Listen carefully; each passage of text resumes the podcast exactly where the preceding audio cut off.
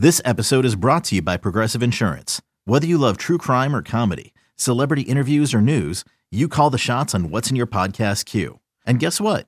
Now you can call them on your auto insurance too with the Name Your Price tool from Progressive.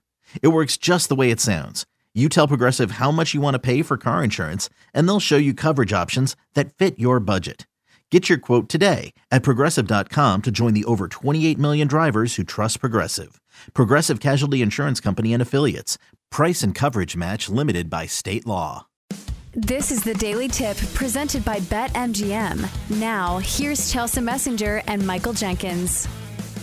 Right now, we're doing the NL Central. We've been doing it all week. We're going to get into the Milwaukee Brewers, and they went 86 and 76 in 2022. Thank God we're getting to some good teams. Cubs are going to be pretty good this season. I think they'll be a 500 team. But the first two days, previewing the Pirates and who else, the Reds, I thought my soul died a little bit. I got to tell you.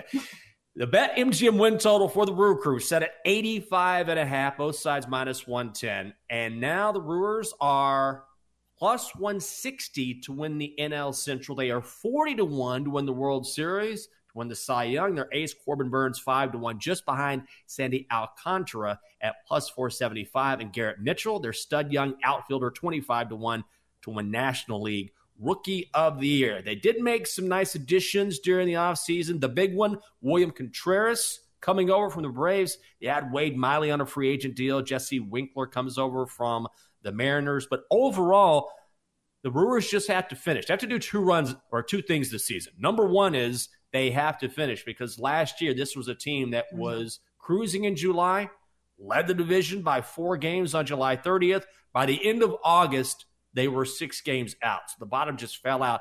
And then also, Kate, they've just got to generate runs. I know that's a very simple thing to say, but sometimes baseball, sometimes sports in general are very simple. The Brewers have the arms, but they've got to generate runs and put those things on the board. Yeah, they do. And so looking at this uh, futures here, Brewers to win the NL Central at plus 160, I would almost wait. I feel like you could get a better number on that.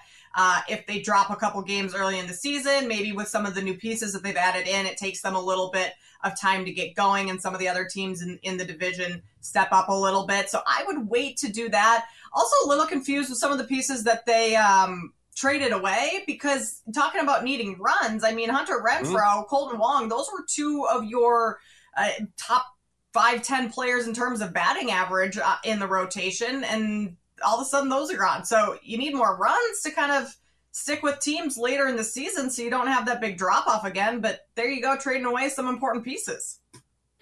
The Brewers are a team that and it's always a little tricky when you have a great rotation like this. I love first five bets, so the Brewers are always a team I look at in the first five because of their arms. The problem with that is you wonder, all right, Brandon Woodruff or Corbin Burnes may come out and throw, you know, five scoreless innings, but then again, the Brewers may not score a single run, so maybe you lose your bet if the run line is a half run in the first five. So that's really the one area where they have to improve and. I think when you look at the rotation, one storyline that I think is worth following here, and Chelsea mentioned this, and so I did a little research yesterday because I didn't really understand. I knew the story, but didn't really go into the weeds. Corbin Burnes is a little salty. I mean, this is a guy who won the Cy Young in 2021, led the National League in strikeouts in 2022, and he went to arbitration during the offseason. He was asking for $10.75 million. Lost arbitration and is only getting 10 million. Now, I am not one of those people that says, "Whoa, so what, man? You're still getting ten million dollars. I mean, you're going to be upset over a. Qu-. It's still three quarters of a million dollars. So far be it for me to say, "Oh, don't be upset about three quarters of a million dollars." Also, this guy's one of the best in the game, but he has admitted, "Yeah, my relationship with this team has soured. My relationship with this front office has soured. So when he is a free agent, and I believe it's after next season, Milwaukee may not be able to keep him or sign him long term because right now he's really upset. I don't think it will affect his performance this season, but I do think it's interesting that a guy who loses arbitration to his team, and in the grand scheme of things, this is not a whole lot for the Brewers, that they've already caused a bit of a divide there. Yeah, I mean, Matt just put in our chat, this is interesting. I mean, doesn't 0.75 of a million doesn't seem too much for right. a Cy Young winner. Like that's less than a million dollars. You know how much money is tossed around in baseball? Give the guy yes. what he wants, and he's going to be happy. He might stick with you longer rather than when he is a free agent up and leave. I mean, that seems like a very little uh, expense for a high return that you would be getting just to keep your star pitcher happy when pitching in baseball. Well, is that not the most important thing? What are we doing here? Yeah, I don't know what the Brewers are thinking. Like you said, baseball throws around money unlike any other sport. So this is what you're going to haggle with your star pitcher over. I, I, I don't get it. We're talking about the NL Central and the Milwaukee Brewers, and when I was mentioning their run support or lack thereof, they finished third in the majors in home runs, but they were just sixth in the National League in runs scored.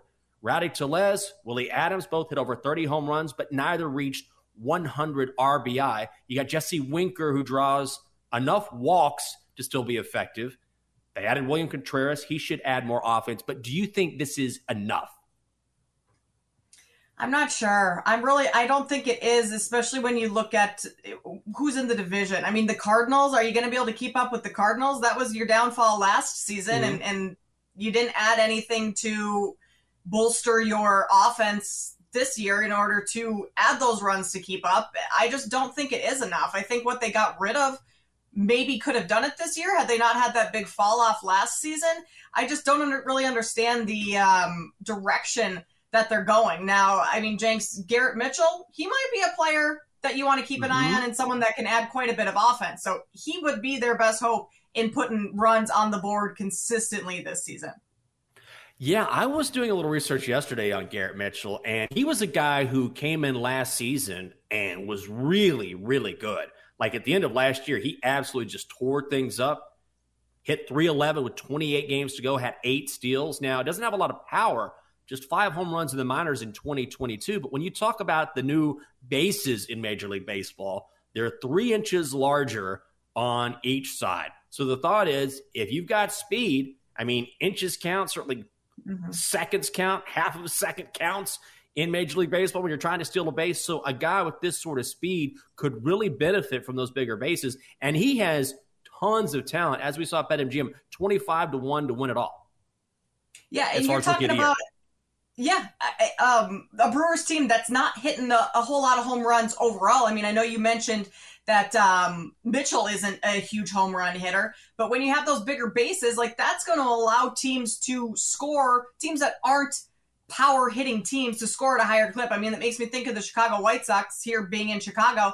They weren't a huge home run hitting team last season, but they had a lot of offensive weapons and just weren't able to kind of utilize them. I think this is going to change the game for a lot of teams and being able to do things on the bases without being having to be a power hitting team.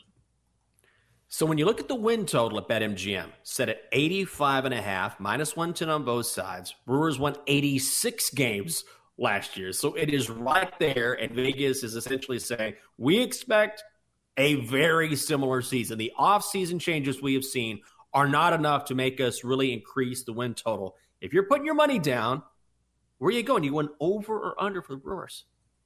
I think I would have to go under. I mean, yeah. you win 94 games in 2001. You dropped to 86 this season. You have a massive meltdown late in the season and, and, trade off a lot of pieces. Like, what's showing me that they're going to be a significantly better team and won't have those droughts where they're losing multiple games in a row or multiple games in a month and, and really kind of positioning themselves outside of contention? I just don't, I, I'm not sure I see it happening for them.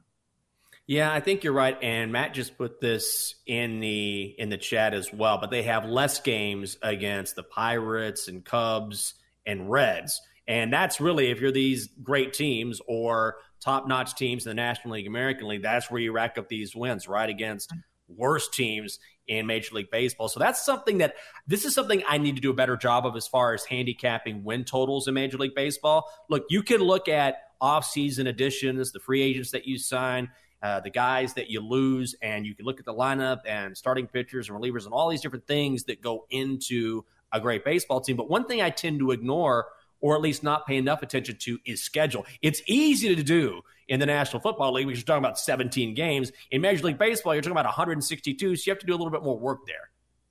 Yeah, I, I, think if you took a, a fine tooth comb to everyone's schedule and really kind of keyed in on the games that they should win, shouldn't win, how many games they have against these teams, like Matt said, like all those little nuances that the average baseball bettor might not take into account, which is I'm the average baseball bettor. That's not something I really would have thought of going looking at this uh, win total here, but that would be that would be the way to go in order to try and get that one right.